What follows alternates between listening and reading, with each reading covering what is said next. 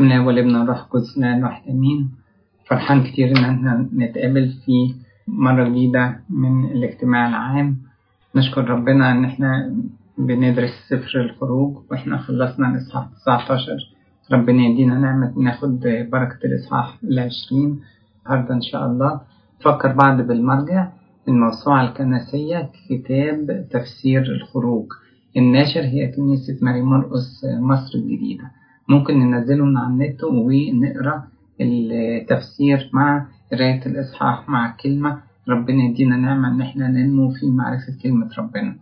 فأرجوكم لازم تتواصلوا مع خدام الاجتماع علشان خاطر في أسئلة على كل إصحاح. نحاول نجتهد إن إحنا نقرأ الإصحاح، نقرأ التفسير، نحل الأسئلة عشان خاطر يبقى كلام ربنا ثابت أكتر في قلوبنا.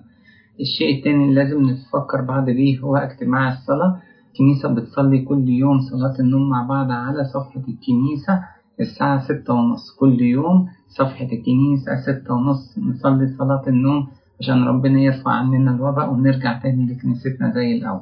اللي ما عندهوش فيسبوك ممكن يفتح يوتيوب الساعة 7:30 كل يوم على الفيسبوك، 6:30 على اليوتيوب، 7:30 صلاة النوم كلنا نصلي مع بعض.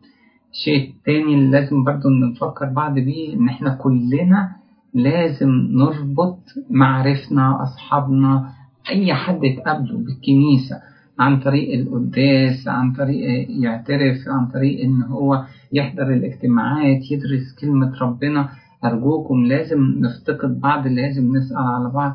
ربنا يبارك فيكم ويحفظكم من الكنيسة. قبل ما نبتدي الإصحاح 20 بس، لأن الإصحاح 20 ده هو الوصايا 10. الوصايا 10 فناخد فكرة بس عن الناموس. الناموس يعني هو كم من الوصايا. طبعا الجزء المهم جدا المركز جدا فيه هم الوصايا 10، لكن في وصايا كتير موجودة في الناموس. فعايزين ناخد فكرة عن الناموس بين الحرف والروح، يعني ممكن يتفهم بالحرف ممكن يتفهم بالروح. لازم نفتكر كده ان الحرف يقتل لكن الروح يحيي. ده قديس بولس الرسول في كورنثوس الثانية اصحاح 3 يقول لنا الحرف يقتل لكن الروح يحيي. فاحنا عايزين نفهم ان الناموس لما جه انكشفت الخطية لكن ما عالجش الخطية. خلينا نفهم النقطة دي. كشف الخطية يعني بقى عارف ان انا فيه مرض مثلا اسمه السرقة، لكن هو ما عالجش السرقة. يعني الأول أنا كنت باخد حاجة غيري وأنا ما أعرفش إن هي دي حرام مش حرام، ما كانش في وصية موجودة وقتها، لكن لما جت الوصية لا تسرق بقيت أنا عارف إن دي خطية، يبقى دي عرفني الخطية. الحاجة التانية ما بقيتش قادر أمسك نفسي مثلا لأني أنا متعود على السرقة، مش قادر أمسك نفسي، يبقى وقعت في الخطية، عرفني وقعت في الخطية. الحاجة الثالثة الحاجة الثالثة اسمها كسرت الناموس، يعني بقى في حاجة اسمها ناموس وحضرتك كسرت الناموس. عشان خاطر كده يقولوا يقولوا ان الخطية زادت بالناموس. زادت يعني بقيت اعرف ان في خطية، بقيت مش قادر امسك نفسي، بقيت اكسر الناموس بعملي للخطية دي. الناموس ادى الى زيادة الخطية بالمعنى ده. الحاجة الثانية الحاجة الثانية ان انت منعتني عن حاجة، فرد الفعل ممنوع مرغوب، فتلاقي فيه زيادة جدا في الرغبة للحاجة اللي أنا اتمنعت منها. وعشان خاطر كده يقولوا زادت الشهوة عندي مثلا. الموضوع اللي احنا نقول زادت الشهوة للسرقة عن طريق الوصية اللي كانت موجودة. وده بيمثلوها زي جدول مية مجرى مائي يعني، ونحط فيه عائق. لو هو اتغلب على العائق اللي هو كسر الوصية يتحول إلى سرعة جريان المية تزيد جدا، يتحول إلى شلال. فهو ده اللي الناموس عمله، جه راح حط لي عائق اسمه الوصية، وبالتالي أنا لما أكسر الوصية تتحول جوايا الشهوة دي إلى شلال، شهوة قوية مندفعة موجودة. عشان خاطر كده يقولوا كده الخطية تقتلني بسبب الوصية، بواسطة الوصية الخطية تقتلني. ليه؟ لأن بيقول كده إذ حيث ليس ناموس ليس ليس أيضا تعدي. مفيش تعدي لأن أنا مفيش وصية أكسرها، لكن أنت حطيت الناموس، فأنا لما أكسر الوصية بقى فيه تعدي، بقى فيه خطية متزايدة، بقى فيه شهوة زيادة. فيبقى الناموس جه عشان خاطر ايه؟ يكشف لي ان انا مريض، يشبهوها بجهاز اشعه بيقول لي ايه؟ بيقول لي ان في مرض، لكن هو ما قدمش ايه؟ ما قدمش العلاج، لكن عرفني ان انت ايه؟ انك انت فيك مرض. امال هو بيعلن ايه؟ بيعلن انك انت محتاج لطبيب، لازم في طبيب يعالج. يبقى دخل الناموس لكي تكسر الوصيه، تكسر الخطيه بالمعنى اللي احنا قلناه، ده رمية 5 هو اللي بيعلمنا كده. يبقى بوجود الناموس ظهرت انا انسان ايه؟ مذنب قدام الحق الالهي ومحتاج لحد، مفيش بقى طبيب هنا، محتاج لربنا نفسه هو اللي يديني ايه؟ المعونه. يبقى الناموس ايه؟ اغلق على الكل في العصيان، ليس احد يعمل الصلاح، ليس ولا واحد. يبقى ما بقاش فيه انسان بار، يبقى احنا مستنيين البر من ربنا. يقول ايه؟ متبررين مجانا بنعمته، رمية 3 يعلمنا كده. يبقى احنا اول حاجه الناموس كشف ان عندي خطيه لكن لم يعالج الخطيه. الجزء الثاني ان الناموس قال لي انك انت محتاج لربنا كيادي مخلص، محتاج لربنا عشان خاطر ايه؟ ينقذك من الخطيه اللي انت فيها. الحاجه الثانيه، طب خلاص انا اقول لك ايه؟ اقول لك الناموس ده مش كويس لانه زود الخطيه، زود الشهوه. الناموس لما يتقال كده يبقى احنا لازم نعرف ان الوصايا نفسها نافعه جدا للانسان الروحي. يبقى الانسان الروحي هو اللي ايه؟ هيقدر ينفذ الوصايا وهو اللي يقدر يعيش حسب الناموس، لكن الانسان الجسدي هيبقى صعب عليه ان هو ينفذ ايه؟ الوصايا. طيب يبقى اذا احنا فين والعهد بتاع الناموس فين؟ ليه احنا بندرس؟ ليه احنا بنفكر؟ ليه هو نفسه نفس الوصايا؟ امال ايه اللي حصل؟ ليه احنا دلوقتي عندنا المقدرة على التنفيذ؟ قبل كده كان في صعوبة. قديس ارميا في 31 يقول لنا كده: هذا هو العهد الذي اقطعه مع بيت اسرائيل. ربنا بيتكلم بيقول على عهد تاني غير العهد بتاع قديس موسى، بيتكلم على عهد هيقطعه في المستقبل. بعد تلك الأيام يقول الرب: أجعل شريعتي في داخلهم، في قلبهم، أكتبها في قلوبهم، أكون لهم إلها وهم يكونون لي شعبا، ولا يعلمون بعد كل واحد صاحبه وكل واحد أخاه قائلين أعرفوا الرب، لأنهم كلهم سيعرفونني.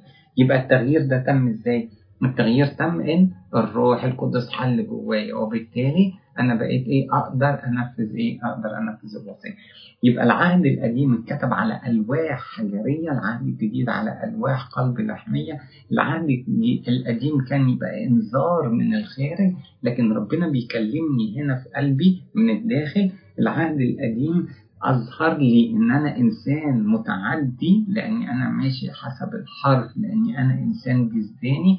لكن العهد الجديد أنا إنسان روحاني، فأنا بحيا بالروح. يعني الوصية بقت سبب حياة بدل ما هي كانت سبب لزيادة الخطية. الحاجة الأخيرة إن إحنا بقينا في العهد القديم أسمع وصايا أعجز عن تنفيذها، لكن في العهد الجديد الروح القدس سكب محبة ربنا في قلبي، وبالتالي أنا أقدر محبة الله انسكبت في قلوبنا بالروح القدس المعطى لنا. ده إيه؟ رمية 5 بيعلمنا كده. فبقى أصبح تنفيذ الوصايا بقت ممكن.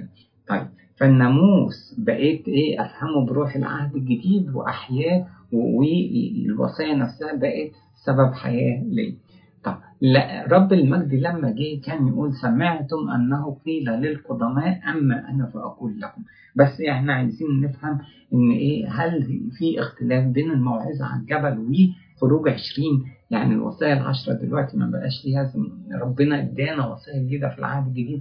لا، احنا لازم نفهم. هو رب المجد نفسه قال لنا كده: ما جئت لأنقض بل لأكمل، ما جئت لأنقض بل لأكمل. بمعنى ايه؟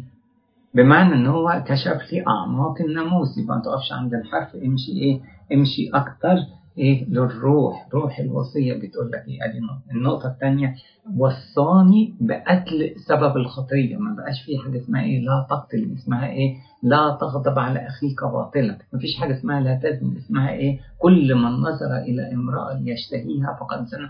يبقى قفل علي ايه؟ النظرة الشريرة عني، الشهوة بتاعت الغضب او خطية الغضب، وبالتالي ما فيش اصلا قتل. فهو دلوقتي جاب الخطية من أصولها، يكتس الخطية من أصولها. يبقى بالتالي أنا مش هقدر أعمل الخطية كبيرة لأن حتى السبب بتاعها ربنا شايله من عندي. يبقى كشف أعماق الناموس، أعيش بالروح وليس بالحرف. الحاجة التانية ربنا قتل سبب الخطية، سبب الخطية. الحاجة الأخيرة زي ما احنا قلنا أعطانا إمكانية التنفيذ عن طريق روح ربنا اللي موجود فينا. دي كانت مقدمة عشان خاطر نبتدي الإصحاح نتكلم كلمة عن الوصايا العشر. الوصايا العشر هي الاسم وصايا عشر، لا في اسم تاني يبقى إيه، كلمات العهد ممكن يتقال عليها لو حي الشهادة، أو بيتقال الشهادة بس من غير كلمة لو حي، وهم فعلا اتكتبوا على لوحين حجر ربنا اداهم للقديس ايه، للقديس موسى. موجودة في خروج 20 وتتكرر تاني في تثنية 5، والفرق طفيف جدا. يجي عند وصية يوم السبت هيقول هنا سبب وهيقول هنا سبب، احنا لما نيجي للوصية هنشوفها، بس السبب طفيف جدا يعني فيه كأنه أكثر سببين لأحد ان احنا نكرم يوم السبت. عدد 10 يشير الى كمال أرضي، كمال أرضي. ليه؟ لأن لما جينا نمثل العالم ربنا مثله بإيه؟ ب10 عذارى. لما جينا نتكلم على الكنيسة يعني كأنها امرأة تملك 10 دراهم، 10 دراهم. لما ربنا طلب مني العشر، فكأني أنا أمتلك كل المال ده وياخد مني العشر. فكأن كلمة 10 تعني إيه؟ الكمال على المستوى الأرضي، وهو إيه؟ ربنا ادانا الوصايا العشر عشان أقدر أوصل للكمال وأنا عايش إيه؟ أنا عايش على الأرض.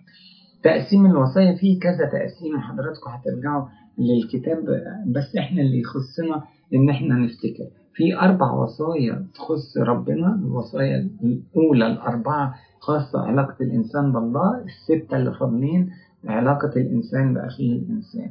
لكن غير كده ان احنا عايزين نقول لو كان اللوحين موجودين هتتقسم فعلا 5 وصايا في كل لوح، هذا يعني ان الوصية رقم 5، ما احنا قلنا 4 خاصين بربنا، الوصية ال5 اللي هي اكرم اباك وامك ملحقة باللوح الاول اللي هو خاص بعلاقتي انا بربنا.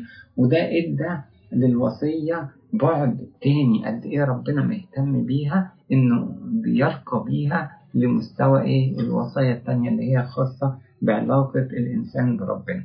معظم الوصايا احنا هنلاقيها فيها النهي، لا تقتل، لا تسرق، لا تشتهي، لا كده بالشكل ده لغاية لما نوصل الوصية 4 و5 ما فيهمش اذكر يوم السبت اللي تقدسه، اكرم اباك وامك ما فيهمش النهي، لكن هنلاقي بقية الوصايا فيهم النهي.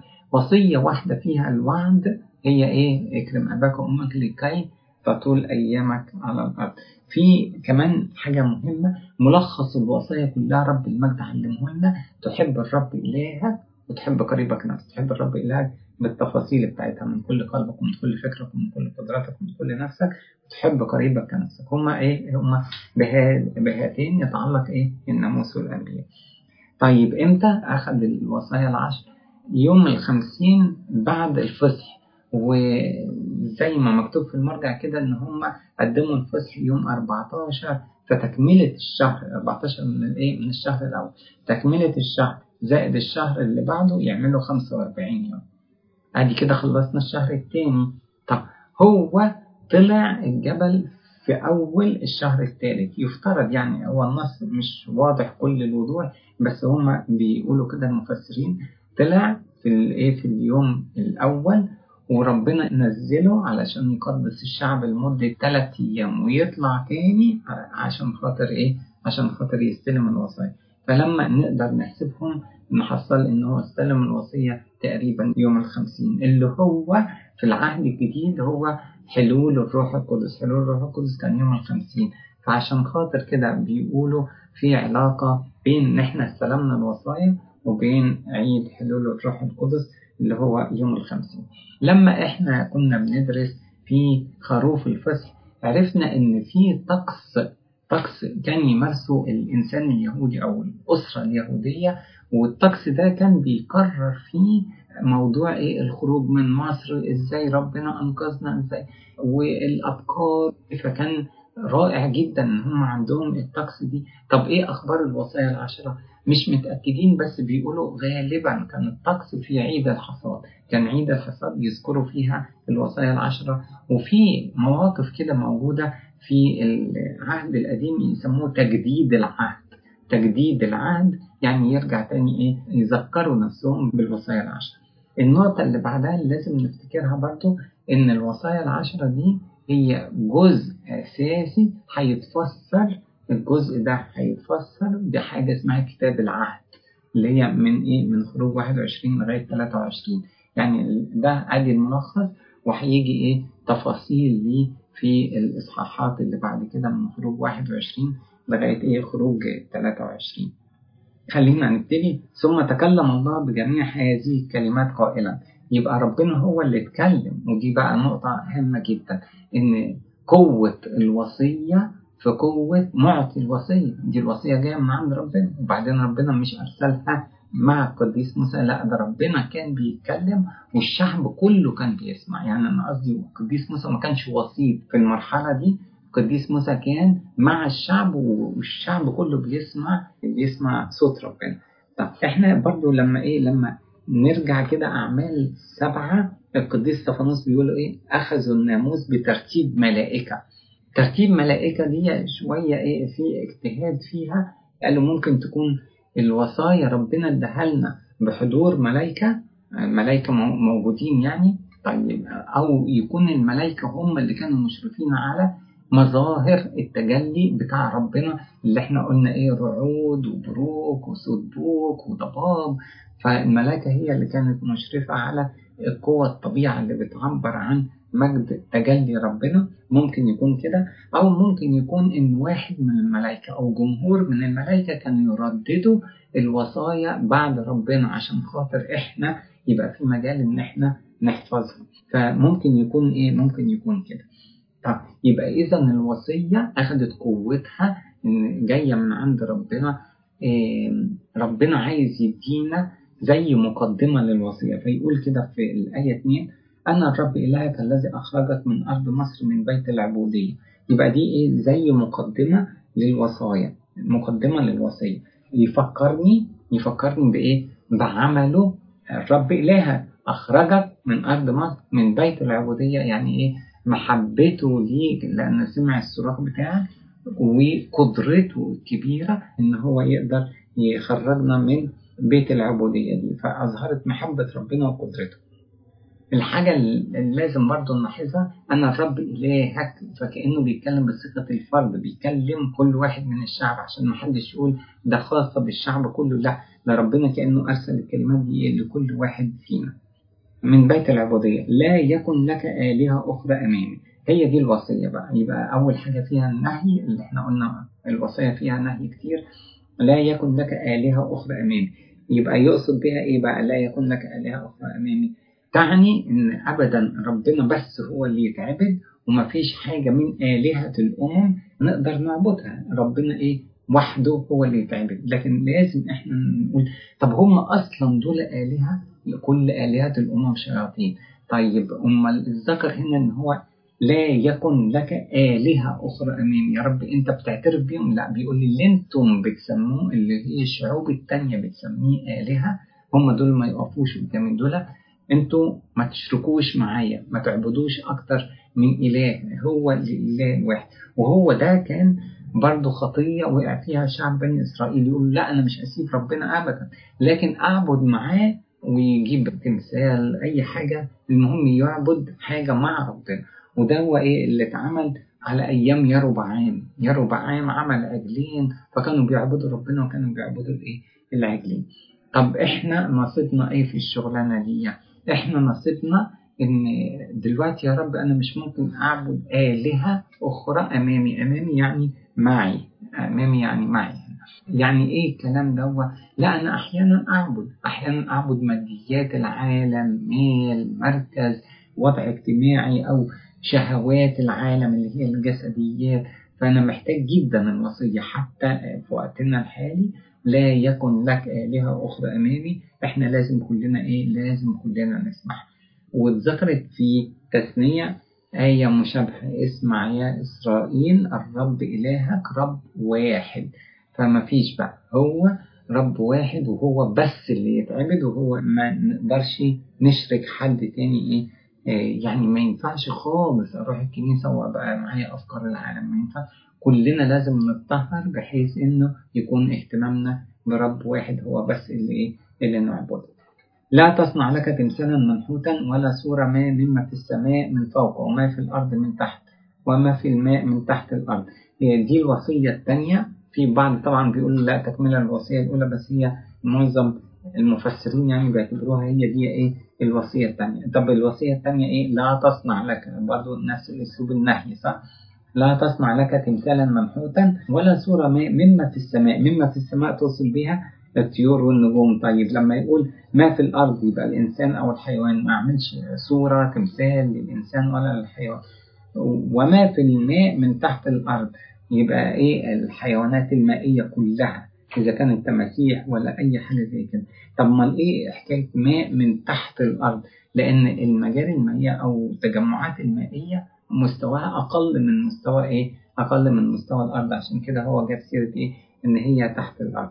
برضه لازم نفكر بعض ان ايه ان الثلاثه كانوا موجودين في العباده بتاعت قدماء المصريين، كانوا بيجيبوا من السماء، جابوا من الايه على الارض، جابوا من اللي موجودين تحت الارض، وكلهم كانوا بيستخدموه كآلهة هم كانوا بيعبدوها.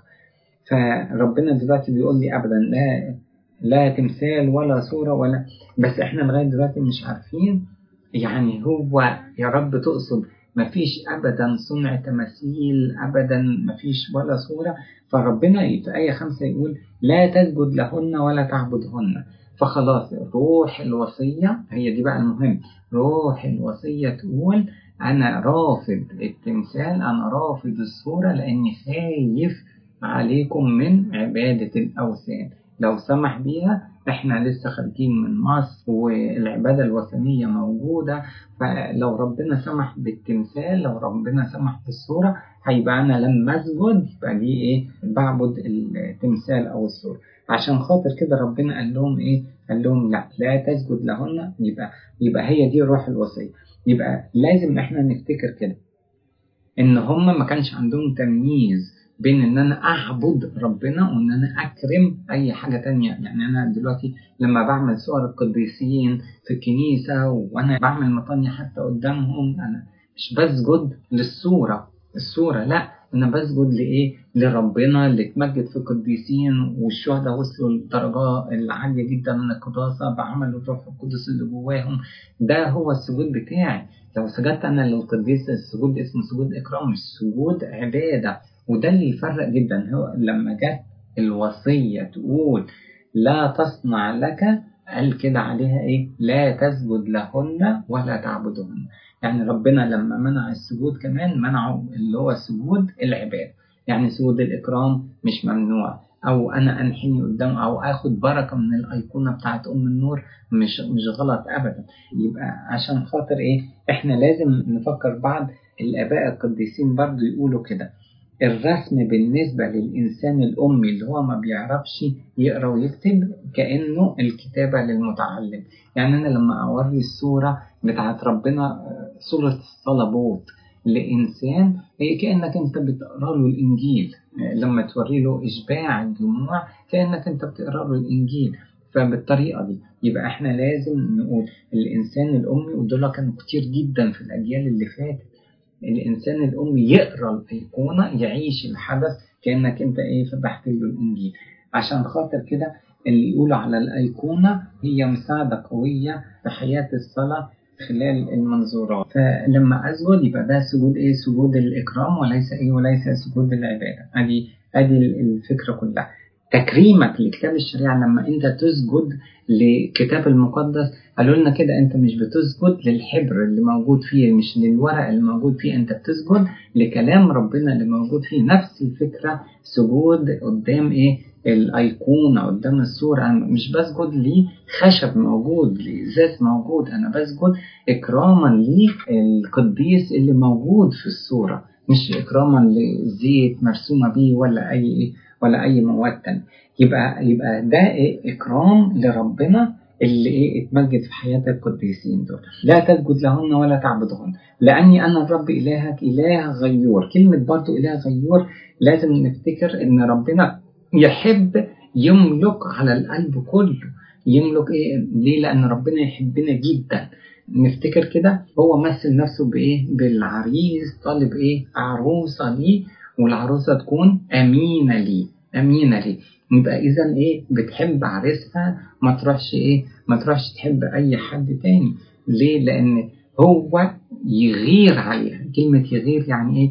عايز عروسه نقيه. عشان خاطر كده القديس بولس الرسول يقول كده: خطبتكم لرجل واحد لأقدم عذراء عفيفة للمسيح. احنا عذراء عفيفة، النفس اللي اختارت ربنا عريس ليها، مش ممكن ابدا تلتفت عشان خاطر تروح للشيطان يكون هو ايه؟ هو العريس ليها. وفي الاخر انا دلوقتي رفضت ربنا، يفضل يحبني، يحاول معايا، ممكن يأدبني، لكن في الاخر يتمنى ان انا ارجع ايه؟ ارجع تاني ليه.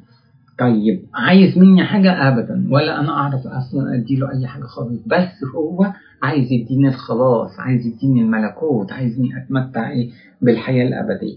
طيب غيور يبقى معناها إيه؟ حب رائع جدا من ربنا ورا النفس البشرية عشان خاطر يدخلها النعيم الأبدي. النعيم الأبدي مش عايز مننا حاجة خالص، وإحنا أصلا ما عندناش حاجة نديها لربنا. لكن في معنى تاني الغيور ان هو يرفض مشاركة حد في مجده، ما ينفعش، هو ربنا بس هو اللي يتمجد في قلوبنا. يرفض مشاركة حد في السلطان بتاعه، ما ينفعش برضو ايه؟ ان انا ادعي ان اي حاجة تانية ليها السلطان عليا زي ربنا نفسه. طيب اله غيور يتقال كده ايه؟ افتقد ذنوب الاباء في الابناء في الجيل الثالث والرابع من مبغضية. ايه بقى موضوع افتقد ذنوب الاباء في الابناء دي؟ ايه؟ قالوا كذا شيء. اول حاجه انا مثلا يعني ماشي في طريق المخدرات، العيله كلها افتقرت، لما الفقر يجي هيبقى ايه؟ يورثون الاولاد. نفس الحكايه، بعض الامراض تورث للاولاد. فاذا الابناء فعلا بيشيلوا من نتيجه الخطيه اللي انا واقع فيها دي. اول ايه؟ اول نقطه. يبقى مش ممكن أبدا نقنع نفسنا إن الأبناء لا يعانوا من خطايا الآباء، لا أبدا، هم فعلا إيه؟ بيعانوا. لكن النقطة الثانية، طب ربنا يفتقدهم في يعني ليه بيعاقب الأبناء؟ يعاقب الأبناء لازم نفتكر الحاجتين. أول حاجة ربنا أطال إيه؟ أطال أناته على البشرية، جيل ورا جيل ومستني التوبة. إحنا بنتمادى في الشر، إحنا الأبناء شايفين أبوينا شكلهم إيه وبعاد عن ربنا، وقد إيه حياتهم صعبة وبعاد عن ربنا، مفيش أي إيه؟ لا سلام ولا فرحة ولا أي حاجة، وأنا إيه؟ بتمادى في الخطية. فيبقى ربنا إدانا فرصة طويلة، أجيال، إن إحنا نتوب وما نقدمش توبة. يبقى ربنا إيه؟ ربنا يعاقب. لما يعاقب بيعاقبني عشان خاطر خطية آبائي ولا أجدادي؟ أبدا لا. أمال خطية إيه؟ خطيتي أنا اللي انا اتمديت فيها، خطيتي اللي انا شفت كل العذابات بتاعت ابائي في الخطيه ومشيهم بعيد عن ربنا، ورغم كده انا مش عايز اتعلم ومصمم. يبقى ساعتها لما ربنا يعاقبني ما اقولوش ايه؟ انت بتعاقبني بذنب ابويا وامي او اجدادي. دي باينه جدا في ارميا 31 وحزقيال 18، يقول كده: احنا ابدا نمنع المثل اللي بيقول الاباء اكلوا حصرهم وأسنان الأبناء درست. أمال إيه؟ قال لهم كده هي الحل: بر البار عليه يكون، شر الشرير عليه يكون. كل واحد إيه؟ بالاسم بتاعه هو إيه؟ ياخد العقوبة إن كان إيه؟ يستحق إيه؟ يستحق العقوبة. في الجيل الثالث والرابع من مبغضية. وبرضو ربنا طبقها على الشعوب، يبقى مش مستوى أفراد، على مستوى الشعوب. ربنا قال إيه لأبونا إبراهيم في وقت من الأوقات: ذنب الأموريين لم يكتمل.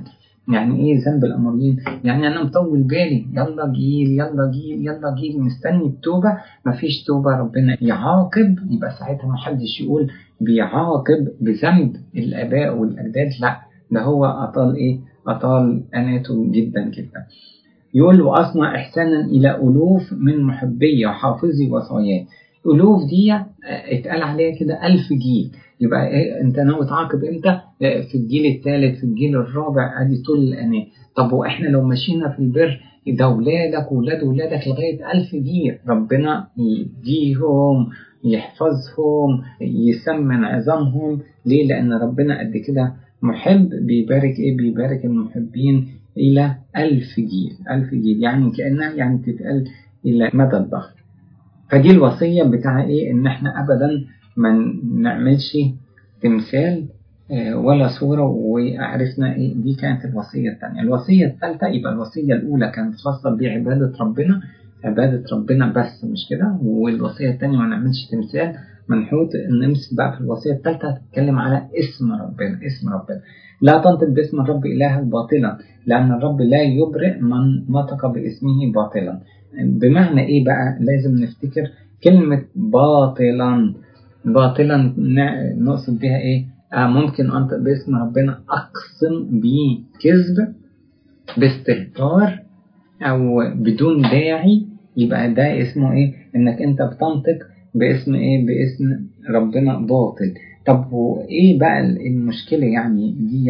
لا، المشكلة إن هو اسمه قدوس، اسمه إيه؟ محبوب، عجيب في الأرض.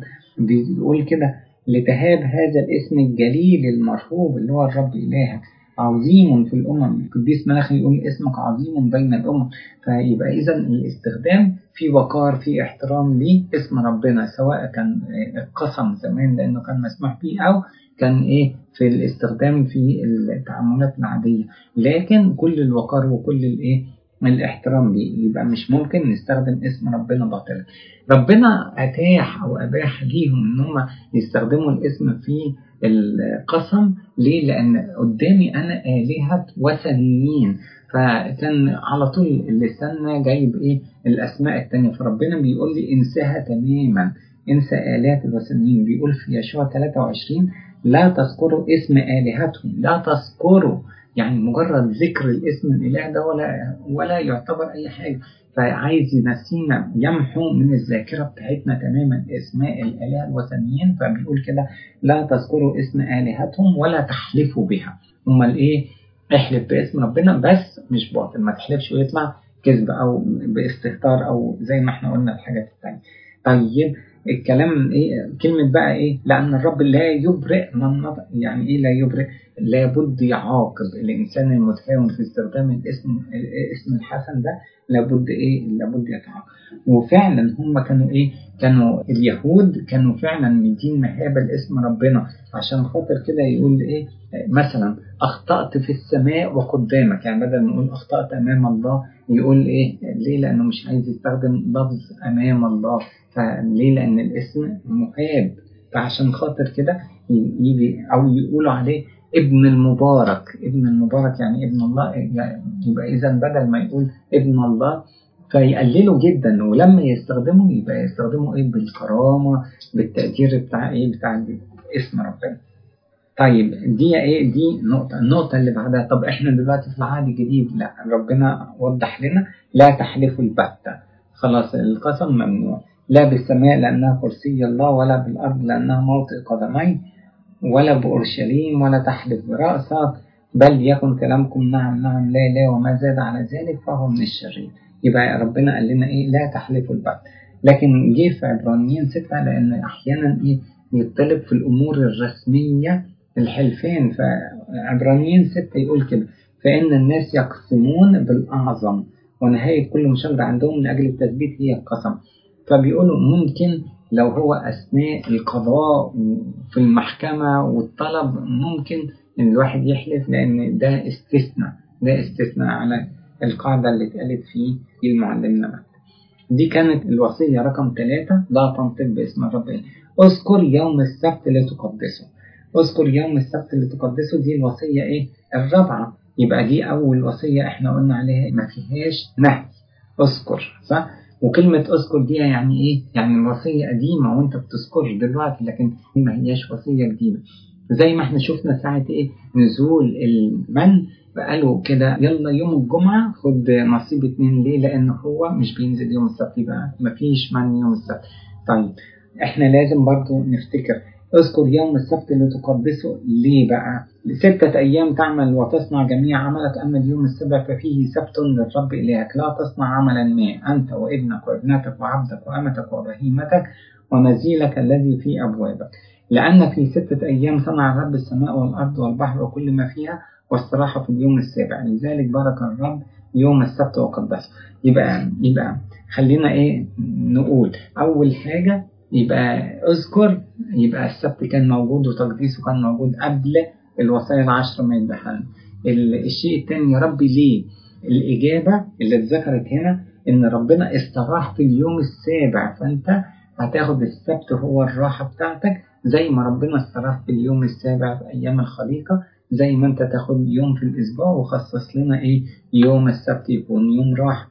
لما خرجنا من أرض مصر والذكرى بتاعتها موجودة في بالنا جدا، في سفر التثنية لما يجيب سيرة اذكر يوم السبت يقول لا، لأنك كمان دخلت الراحة يوم السبت، ارتحت من عبودية مصر.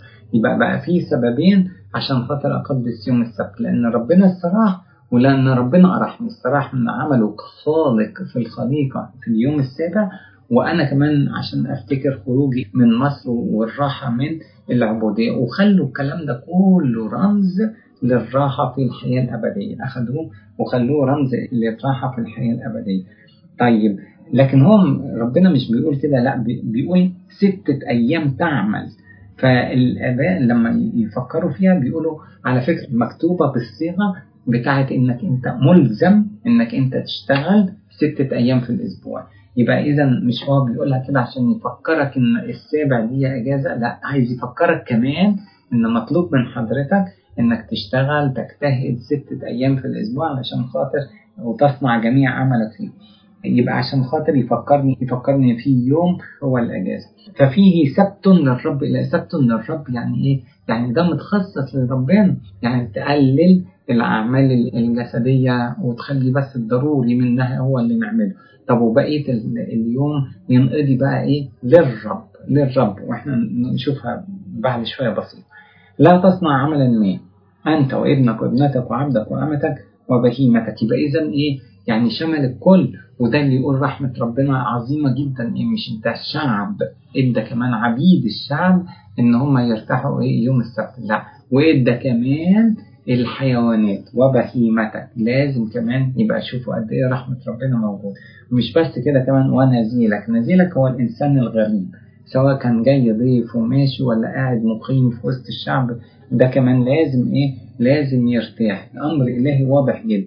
علشان خاطر كده اليهود بقى لما جم يفكروا في الوصية دي استخدموا الجانب الحرفي يعني مفيش عمل تشتغلوا ابدا في يوم السبت، لا تصنع عملا ما، بس خلاص هم وقفوا عند النقطة. طب وعمل الخير ابدا مش موجود. لكن جم برضو رغم كده استثنوا يعني حل الحيوانات، اشربها، انقذها لو وقعت في الضيق. لكن وقت ما أعمل خير مع أي إنسان كانوا مش قادرين يستوعبوا النقطة اللي رب المجد صمم عليها إن هو يعمل معجزات تساعد وقال كده إن السبت جعل لأجل الإنسان لا الإنسان لأجل السبت.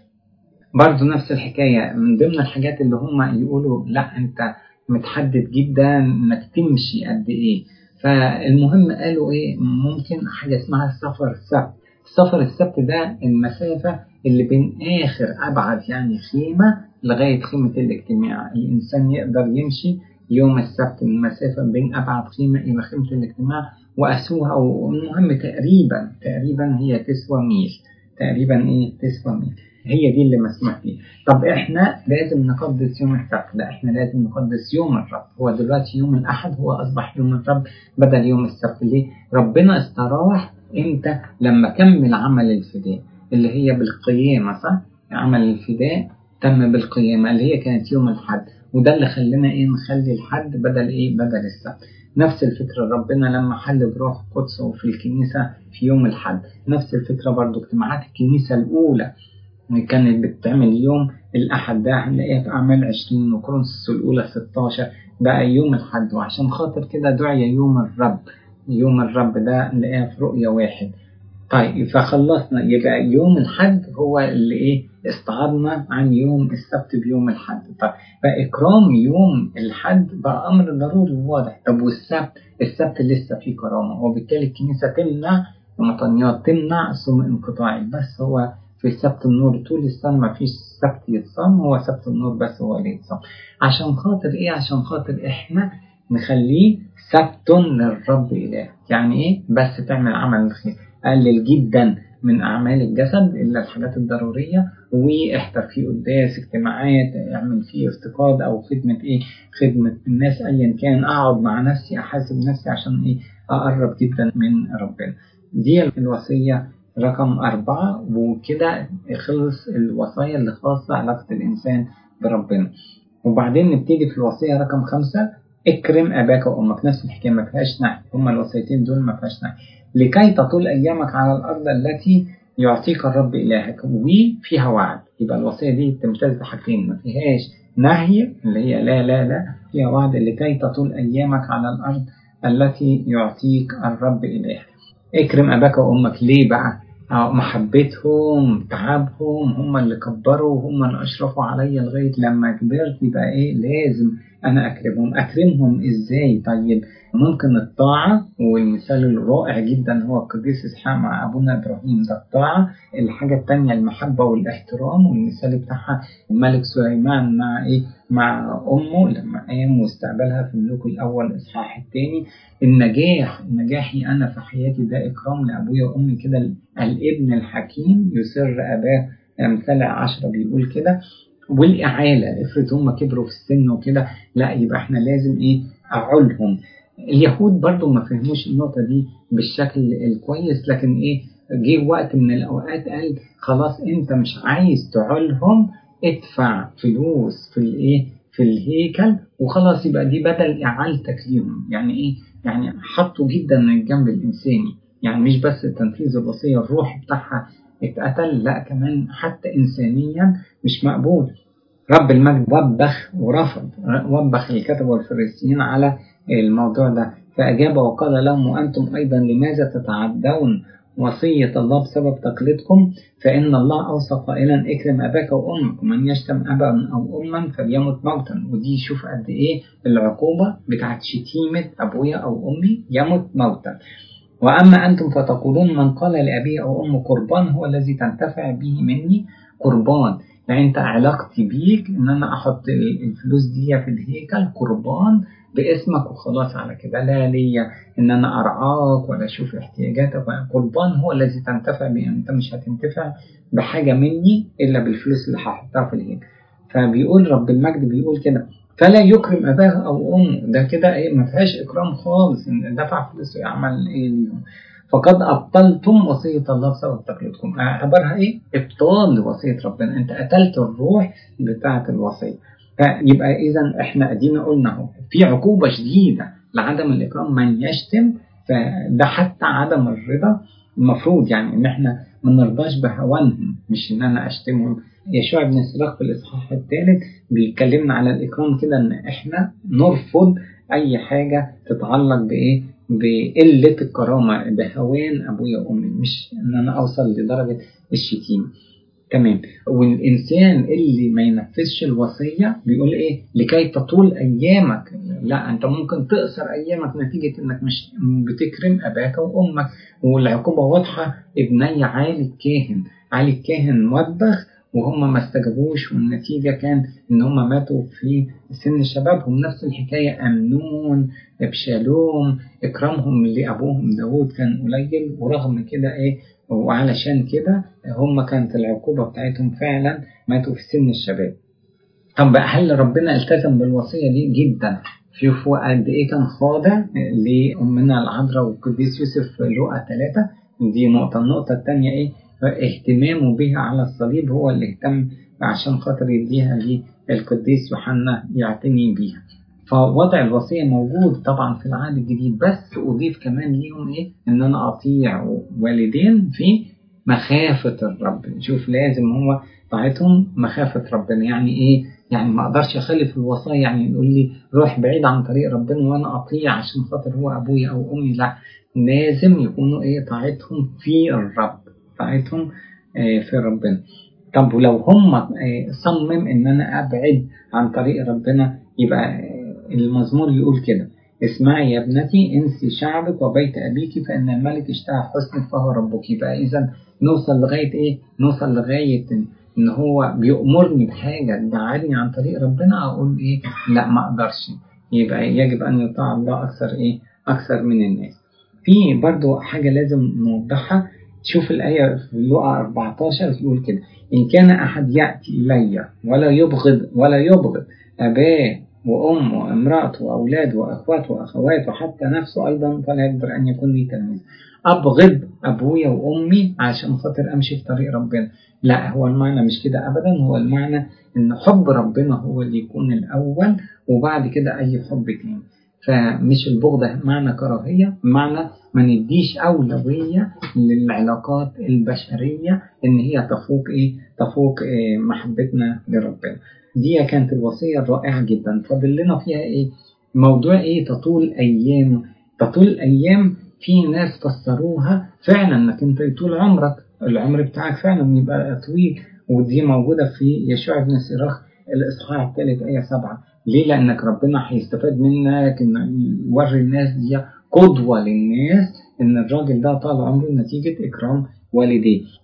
ممكن المعنى التاني لكي تطول أيامك، يبقى إيه؟ تطول أيامك في عشرة ربنا.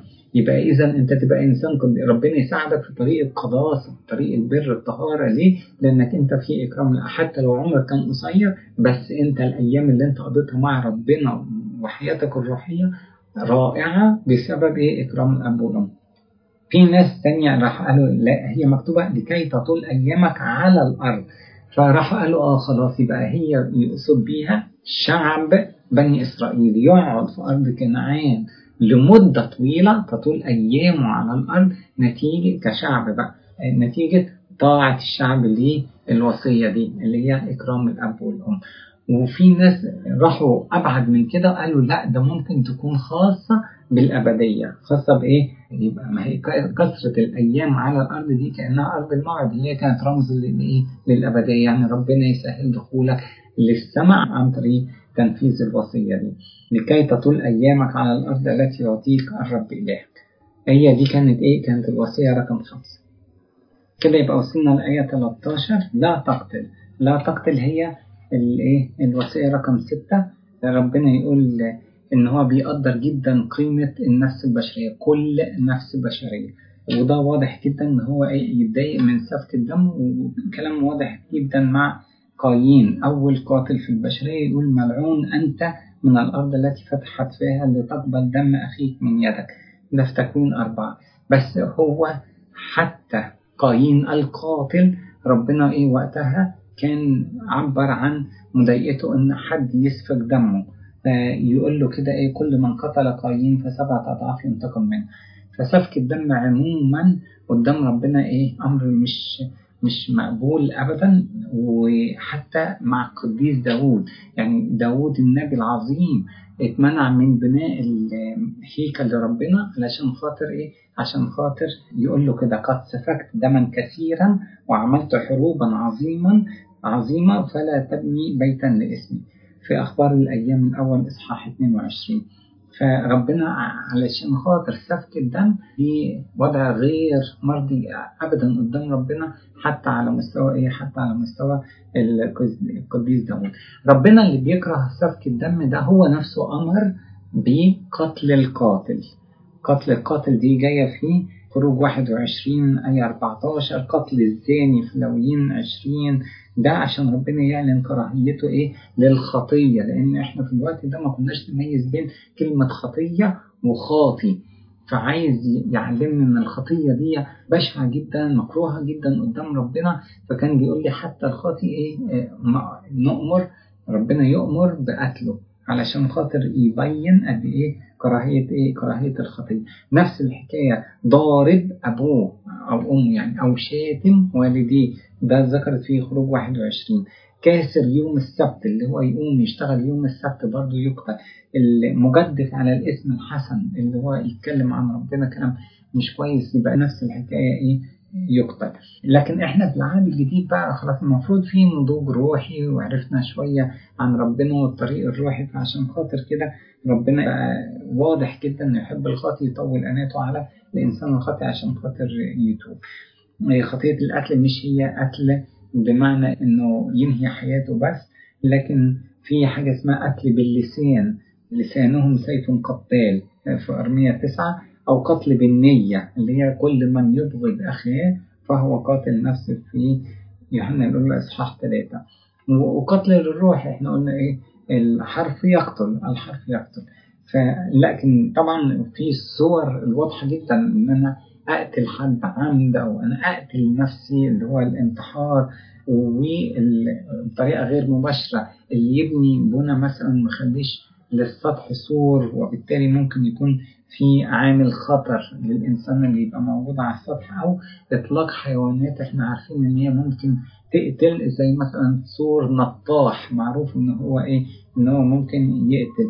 يبقى ده كله صور من إيه، من صور القتل. ربنا سمح إيه بالقتل الحاجات اللي فاتت، بس نضيف عليها برضو الدفاع عن النفس. وأثناء الحروب، أثناء الحروب أنا جندي فبتلقى إيه الأوامر من الرئيس، وبالتالي ما يبقاش هو القتل اللي أنا أتحاسب عليه.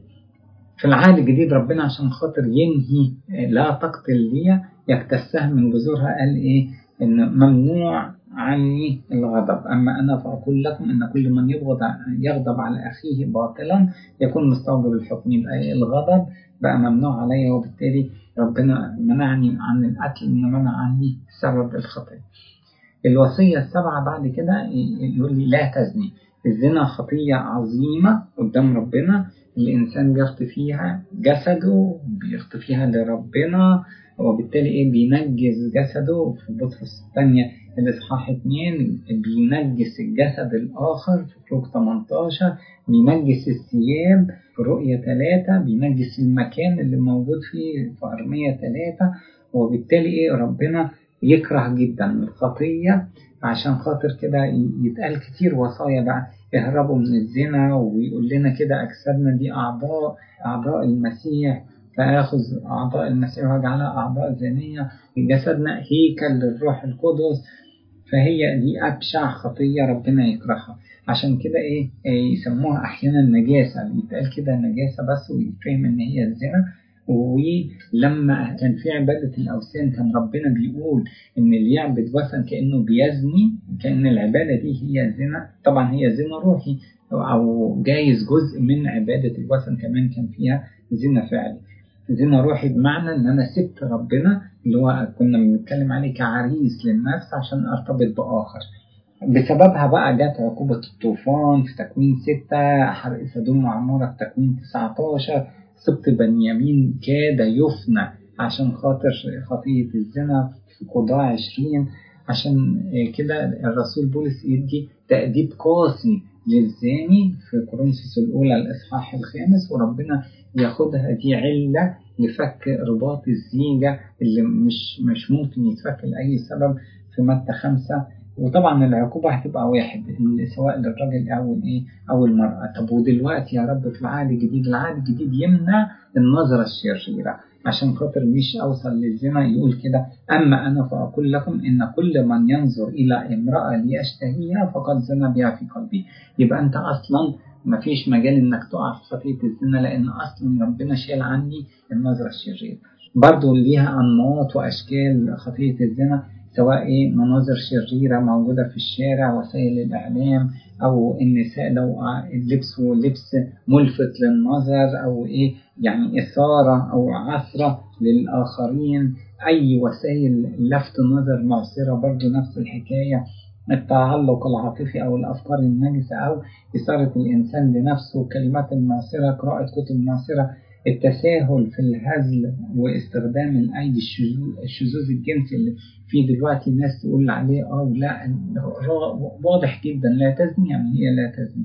ربنا يكره الخطية دي. دي كانت الوصية الوصية 7. الوصية 8 هي لا تسرق. ترى يعني أخذ الإنسان حاجة مش بتاعته، صح، ما ليس له. وعشان خاطر كده يقولوا حتى الخطية الأولى تعتبر ممكن نوصل لها ان هي سرقه، لان اخذت حاجه مش بتاعتي، ربنا قال لي ما تاكلش من الشجره دي وانا مديت ايديا واكلت. فيعني ممكن ايه بالمعنى ده تعتبر ايه كسر لوصيه لا تسرق. لكن واضح جدا ان ايه لابان اتهم ابونا يعقوب بسرقه التماثيل بتاعته، يوسف الصديق اتهم اخواته بسرقه الكاس. فالموضوع ايه بتاع السرقه كان موجود قبل ايه، قبل الوصيه، والتصرف نفسه كان ايه مرفوض، انك انت ايه انك انت تسرق، يبقى اخذ ممتلكات الاخرين او حتى افكارهم. لو انت بتسرق الفكر ده برضو مش ايه مش بعيد عن كلمه لا تسرق، هي فعلا لا تسرق. عدم دفع العشور، سلبتمون يقول الرب في إيه ملاخي. فاشنع بقى يعني ايه تزداد صعوبتها لو انا سرقت انسان محتاج، يعني رحت عند الارمله اليتيم المريض اسرق منه، او سرقه المقدسات يعني حاجات داخل الكنيسه. طب وايه راي بقى العهد الجديد في الموضوع ده؟ العهد الجديد شوف يقول للسارق ايه، لا يسرق السارق فيما بعد، بل بالحري يتعب عاملا الصلاح بيديه ليكون له ان يعطي من له احتياج. يعني مش بس هبطل السرقه، لا ده انا هشتغل وادي كمان لمن له احتياج. في افسس 4 يفكرنا بالوصيه دي. الوصيه 9، لا تشهد على قريبك شهاده الزور. دي شهاده الزور يعني كذب، ومعروف ان الشيطان هو الكذاب وابو الكذاب، فانا ببعد خالص عن طريق ربنا. الخطوره وقع فين؟ تغيير الحقائق، تذنيب البريء وتبرئه المظلم. يعني احنا خلينا الامور، وخاصه لما يبقى ايه مطلوب اظهار الحق، انا كاني انا ايه ضيعت الحق اللي موجود. عشان خاطر كده تفادي الموضوع ده، والشريعه راحت قالت ايه، لا يقوم شاهد واحد على انسان في ذنب ما او خطيئه على فم شاهدين او على فم 3 شهود يقوم الامر. ده في تثنيه 19. فلا تشهد على قريبك شهاده الزور، كان ربنا شويه حاول يصعبها بوجود ايه شاهدين او 3 شهود. الوصيه 10 يقول كده، لا تشتهي بيت قريبك، لا تشتهي امرأة قريبك، ولا عبد ولا أمة ولا ثور ولا حمار ولا شيئا مما لقريبك.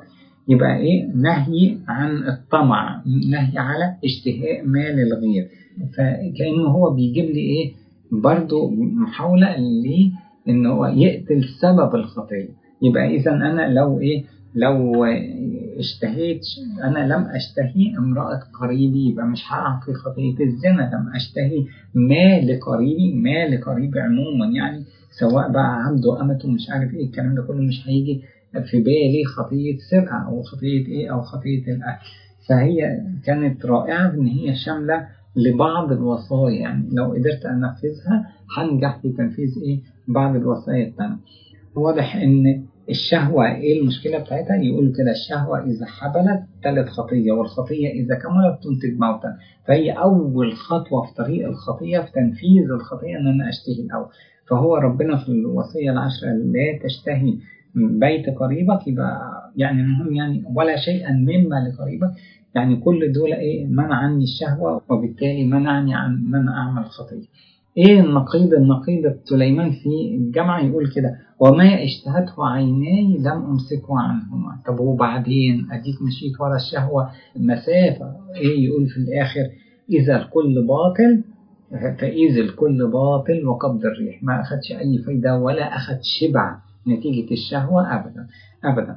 عشان كده القديس بولس الرسول في كورنثوس 12 يقول، مستأثرين كل فكر الى طاعة المسيح. الجزء اللي بعد كده من آية 18 ل 21 بيظهر إيه خوف الشعب. يقول كده، وكان جميع الشعب يرون الرعود والبروق وصوت البوق والجبل يدخن، ولما رأى الشعب ارتعد ووقفوا من بعيد.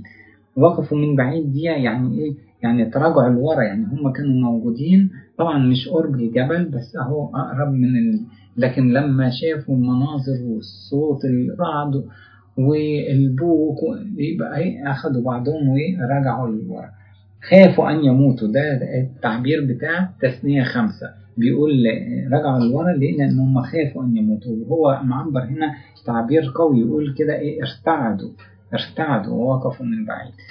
فعشان خاطر كده يقولوا إحنا لازم نفرق بين الرعدة اللي موجودة في الشعب ساعة استلام الوصايا ويوم 50 ساعة لما حل الروح القدس على التلاميذ، لأن هنا الشعب ايه امتنع عن الاقتراب، بالعكس ده هم كمان ايه رجعوا، لكن التانيين دول كانوا مستنيين بلهفة ان هم بيشوقوا ان هم ينالوا ايه عطية الروح القدس.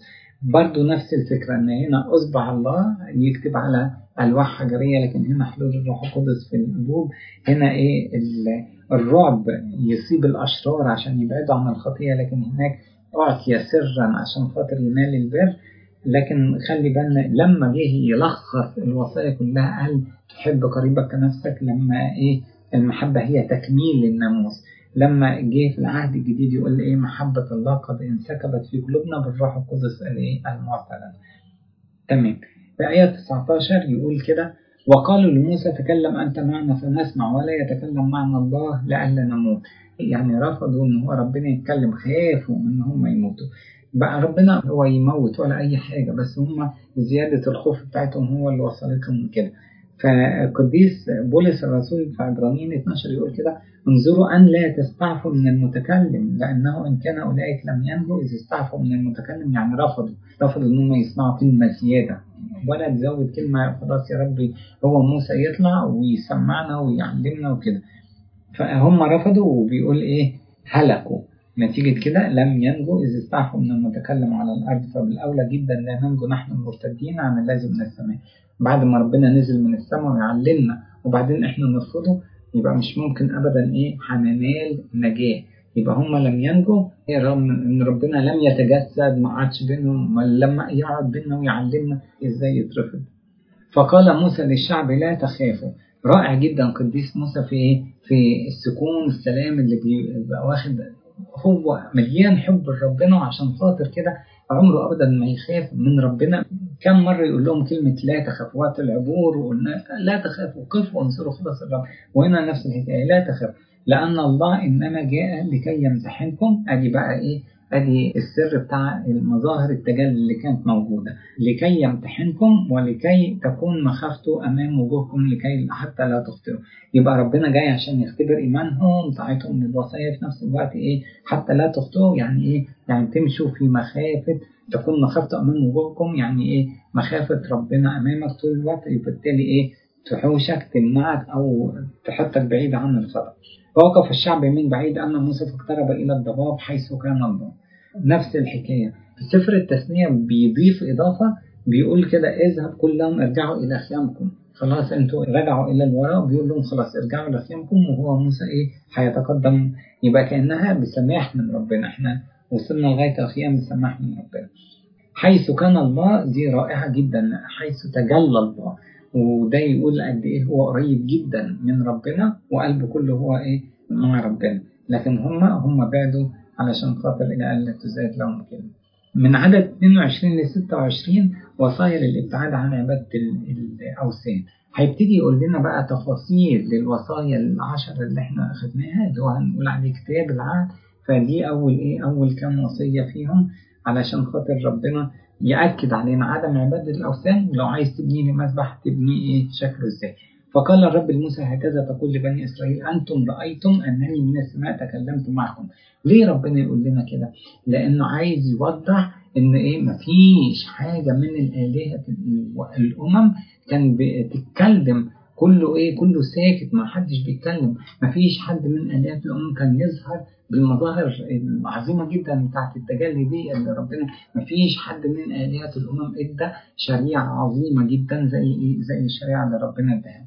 فهو عايز يقول لهم إيه أنتم سمعتم، يبقى ده إيه برهان إن كنتوا هتصدقوا إن ربنا موجود، ربنا واحد، ربنا قوي، ربنا محب، ربنا.